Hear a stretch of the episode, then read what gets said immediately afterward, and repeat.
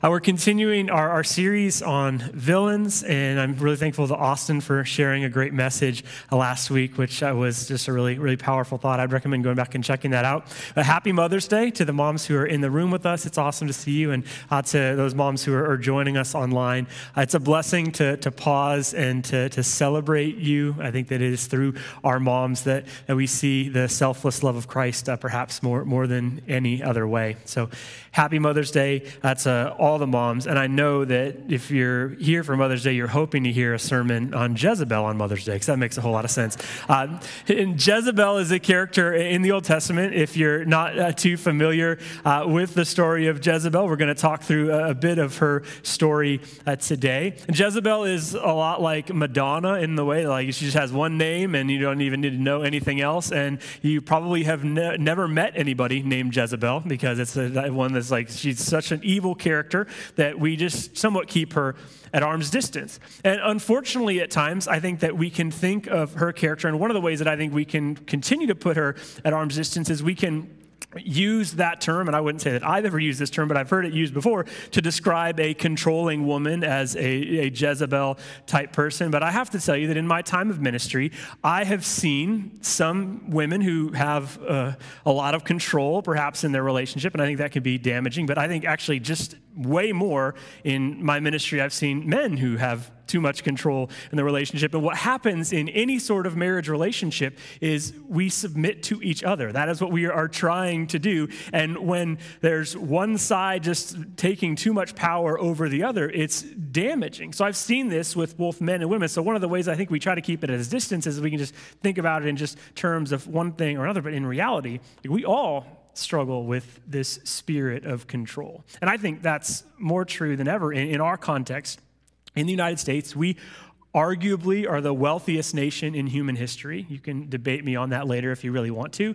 But if you are in this room or if you're watching online, it's likely that you are in the top 10% of the world's wealth. In fact, most of us are probably in the top 3%. And I know you've all got bills to pay, we've all got commitments. And when you hear about someone in the news like Bill Gates, sadly this week, you think about someone like that and think, oh, that's, that's real wealth. And so we think about these crazy, extreme people, and we think about how they should all be passing out their money more. And in reality, like, you need to realize that you're rich.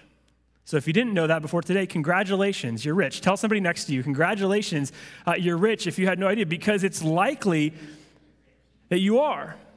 And again, I know it's not necessarily what you think of first, but in reality, we have, because of the wealth that we have in our world and the wealth that we enjoy, some issues that others wouldn't. And as the rapper Notorious B.I.G. would say, more money, more problems. Because when we have like more stuff and more things, then there's more stuff and more things to think about. I know for many of us who happen to be in Los Angeles, one of the things that we would say is, my biggest problem is I can't own a home here. I can't own property here. And so we think like that is our biggest issue. But then you talk to people who have homes and you realize how much a home is an issue. There's always something to fix, there's always something going on. So we think that like if we just get to this certain level or whatever it is that we think is going to make us happy, it's going to like just result in this unbelievable amount of pure bliss and joy. But then we get that thing and it doesn't.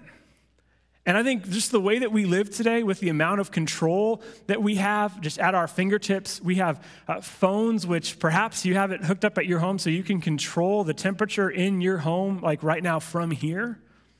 I have an app on my phone that controls the temperature of the room in here. So someday when I'm preaching on hell, I'm just going to really pipe it up uh, to get you all like really thinking about it. You have the ability to check your online banking account, like right now. You could just stop listening to me and, and do that.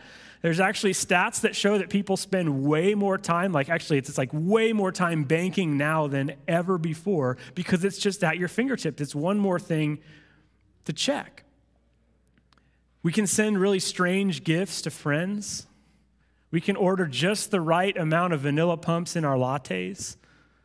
We end up creating this world, and it's very much to your own desire. You can choose which apps you want to have on your phone, you can choose which apps you don't.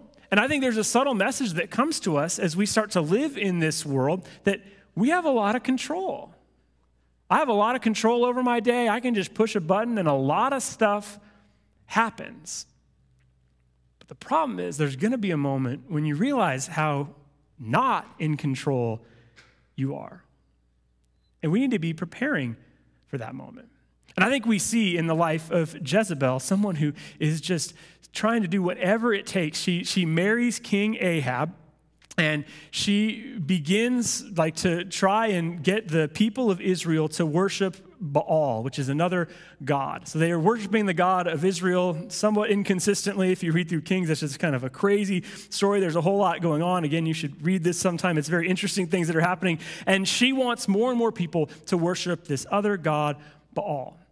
And so she does whatever it takes. So in 1 Kings chapter 18, verse 4, it tells us this While Jezebel was killing off the Lord's prophets, Obadiah had taken a hundred prophets and hidden them in two caves and had given them food and water. So because she wants people to worship Baal, she's like actually going and trying to kill the Lord's prophets. And this ends up in this amazing scene at Mount Carmel, not Mount Caramel, but Mount Carmel uh, in 1 Kings 18, which is an unbelievable showdown between the God of Baal and the, the God of the nation of Israel. And it's something you really should check out. I don't have time to tell the whole story today, but uh, God gets a decisive victory, the God of Israel. And in fact, Elijah at one point mocks the God Baal and basically says, maybe your God's just going to the bathroom or something. I don't know. Nothing seems to be happening. And so there's this decisive win that is won by the God of Israel. And what does it do?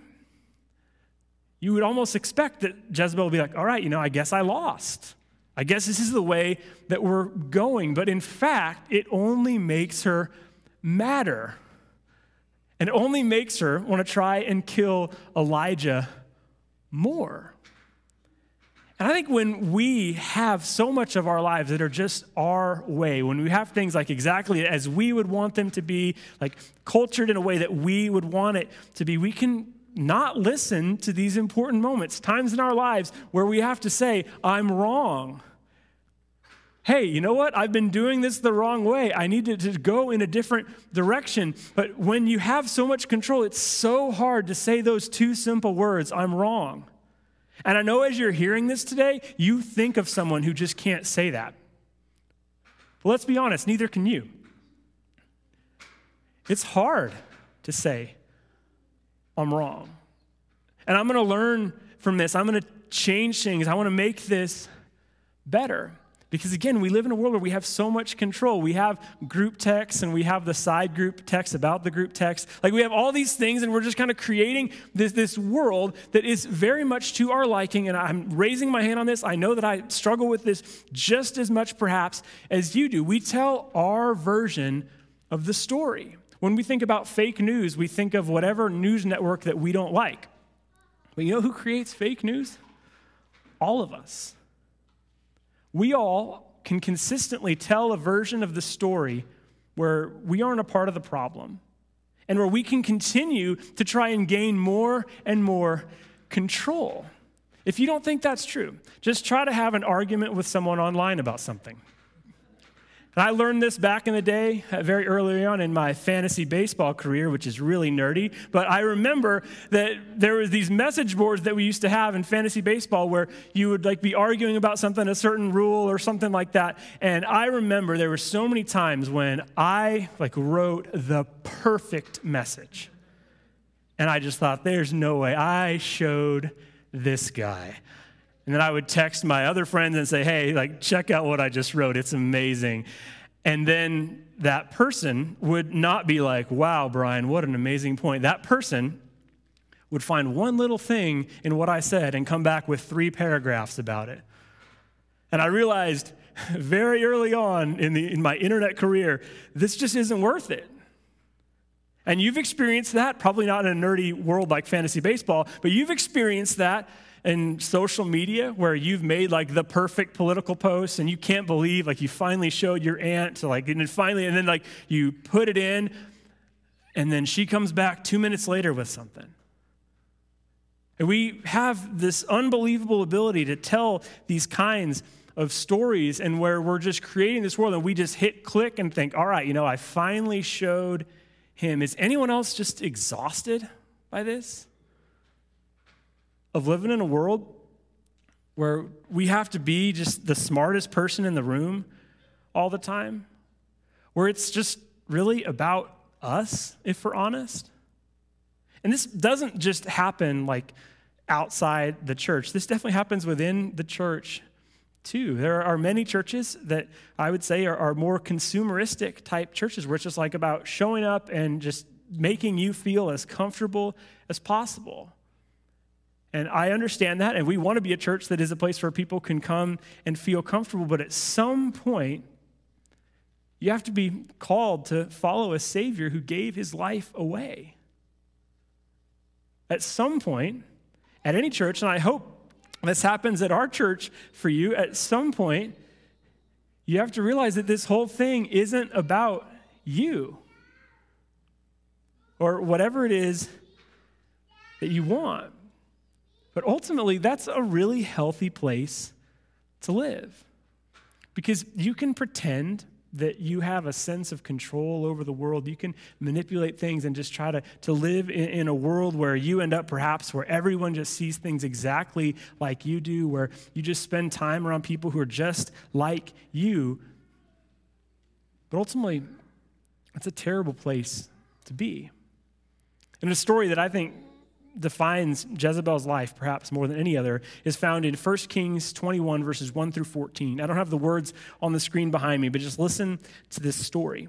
Sometime later, there was an incident involving a vineyard belonging to Naboth the Jezreelite. The vineyard was in Jezreel, close to a, the palace of Ahab, king of Samaria.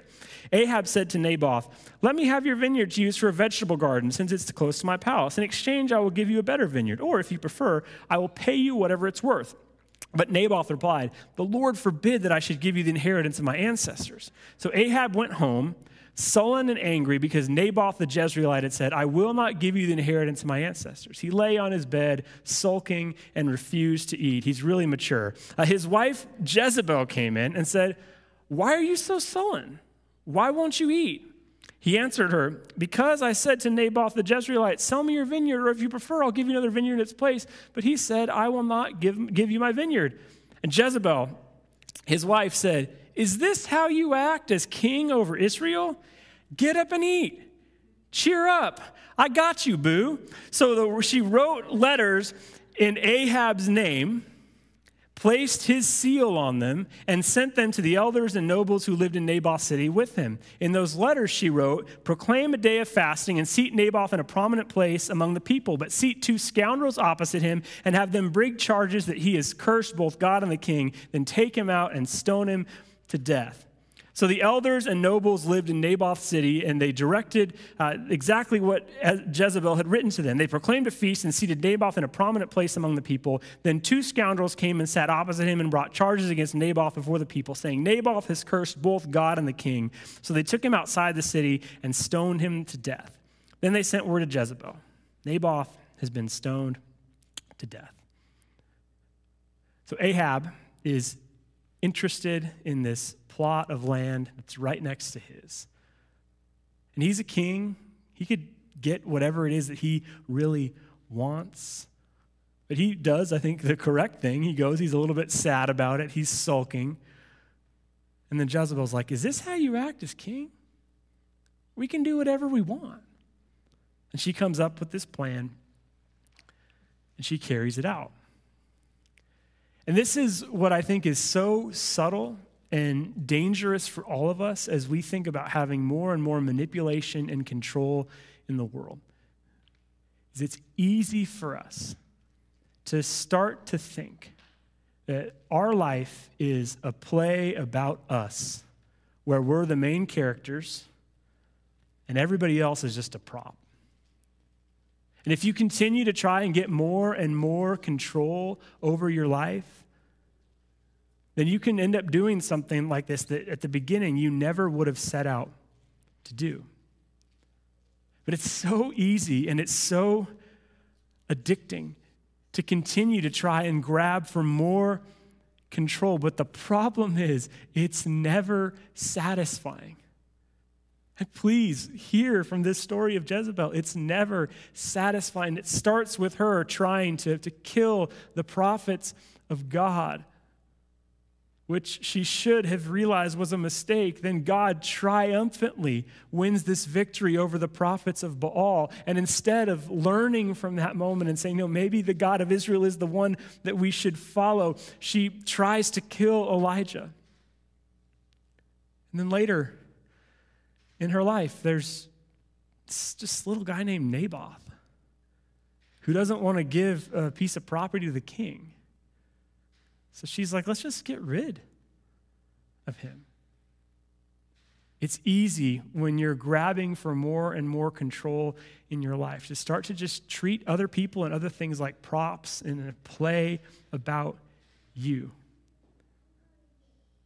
But sometimes we need to come face to face with what's really going on to learn a lesson and to realize the things that are most important to us, the things that are most important to me and you, the health of the people that you love, your own health, like those things that are most sacred and important, you and I have little to no control over.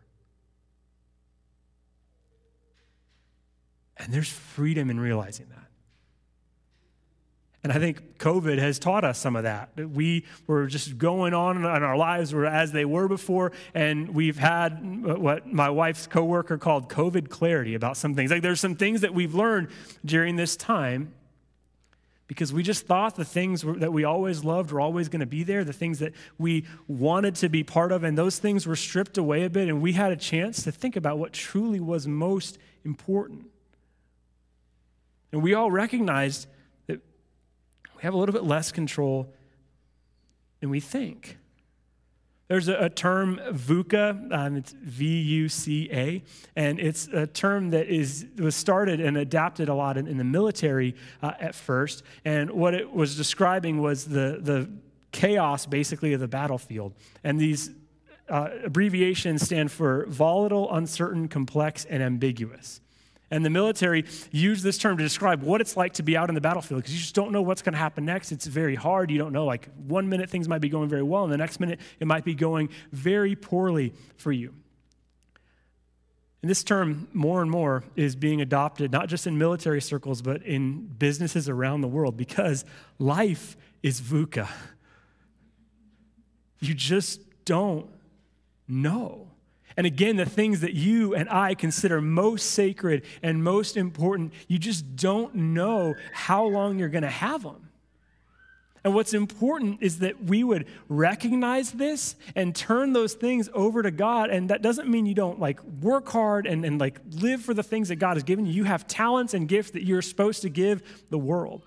But at some point, what you are living for is giving yourself away and not to manipulate other people. Because what happens if you are trying to like love your kids through control is they won't feel loved, they'll feel controlled. And if you're trying to manipulate your friends to do this stuff, like it's the same deal. They won't feel like you're a friend. They'll feel eventually that you're trying to control them. There's an article I, I read in Psychology Today that said this Many troubles of the mind involve turning away from reality by being preoccupied with the search for another life, a different life, perhaps a better life somewhere else. Psychoanalysts have job security because the only way to have mental health is to turn toward the life you have and to deal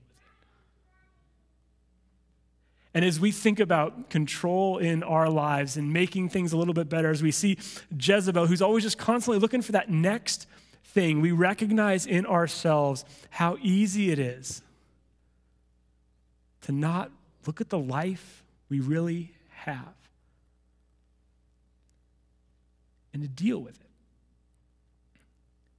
And again, I'm preaching to myself way more than you guys today because this is something that, that I struggle with personally.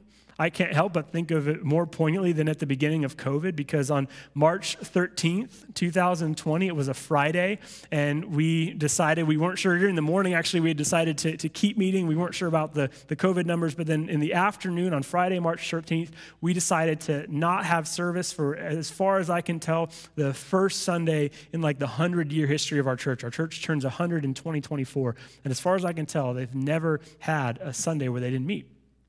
And it was the right decision, and I definitely believe that we, we made the right choice. But I remember in, that moment just thinking about like all the questions. And so we had our first service on March 15th. It was just me preaching. Go back and see. I'm so thankful for um, the video quality that has gotten way better than it was back then. You can go look at that. It's like, whoa, this, this was rough. Uh, but March, March 15th uh, was, was that service. And the next couple days after that service, my body just shut down. We thought perhaps I had COVID, but I never showed symptoms, never had a, a, fever. But Mandy said it's the first time in, in her marriage to me that she's seen me just shut down. So for like two days, I just slept. And luckily, it wasn't COVID. But I think what I was experiencing in that moment was just the overwhelming nature of being a pastor in that moment.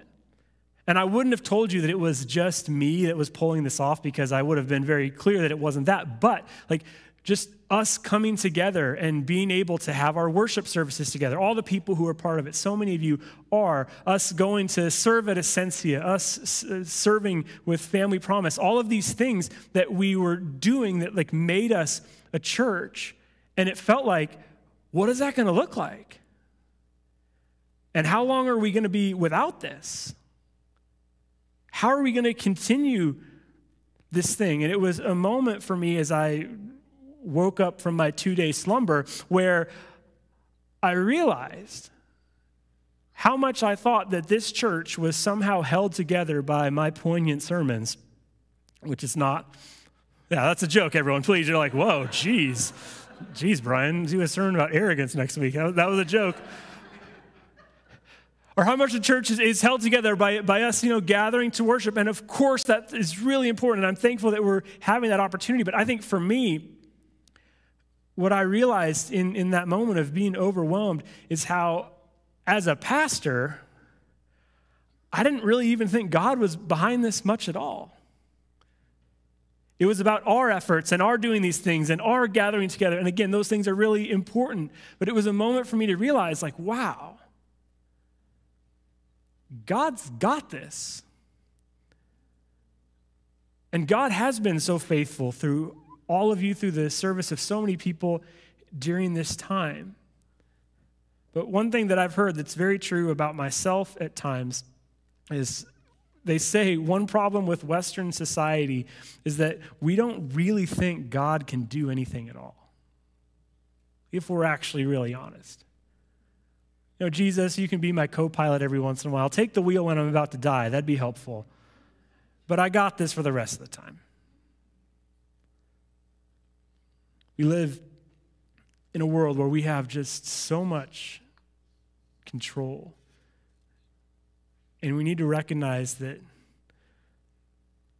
most of it we really can't. Think about what we're celebrating today, Mother's Day, the miracle of birth. I mean, it's like, just think about that for two seconds, it'll blow your mind. The most important things in our world, we have no control over. I think of the story of Job, who's in the Old Testament, and just is, this is a really challenging read if you want to read it. Job loses everything. He loses family. He loses basically his, his standing in his society. He has boils on his arms. He just loses everything. And I was doing some reading this week, and the 1800s preacher Jonathan Edwards said this about Job. Every single one of us is living Job's story. It's just that most of us are experiencing it much more slowly. And this is true. Hopefully, you'll never have to experience losing a kid. That would be terrible. So, Job did experience that, and not everybody's going to experience that. But eventually, you will be separated from your kids. You will experience your body given out on you. You'll lose all the stuff you have. And what's important for us all is to just live a bit in that reality and to turn toward it and not away from it. To recognize that, yeah, I, I don't have control over some of this stuff. And God, I'm going to turn it over to you because it's exhausting to live like I really do hold it all together. I learned that at the beginning of COVID. May we continue to live that out all the time. Because in Jezebel's story, as she gains more and more control, it really doesn't satisfy you. And let me just tell you that Jezebel is going to have way more power and control than you or I ever will. She's a queen. So I guess if maybe one of you out of a hundred or so, if, if one of you is able to like do this, or those of you who are joining us online, like if, if one of you is able to pull it off and become like some really important person, then perhaps you'd have more power than Jezebel. Perhaps. It's likely that none of us will have as much power or control as she does. And ultimately for her, it doesn't make her happy. So may we experience the joy of releasing the things that are most important to God. And to saying daily, God, I trust you with this stuff. And I'm not going to spend my life just fighting for a control that I don't really have. So I want you, as we sing this next song, to just think about something that you need to turn over to God in this moment. What's something that you've been holding on to that you need to, to live with more open hands? I love how Philippians 2 talks about the ministry of Jesus. It talks about how, as Jesus lived, he had the ability to have all of this power and dominion, but he lived with open hands. May we live with open hands, trusting our God, the one who we really need to be in control. Let's pray together.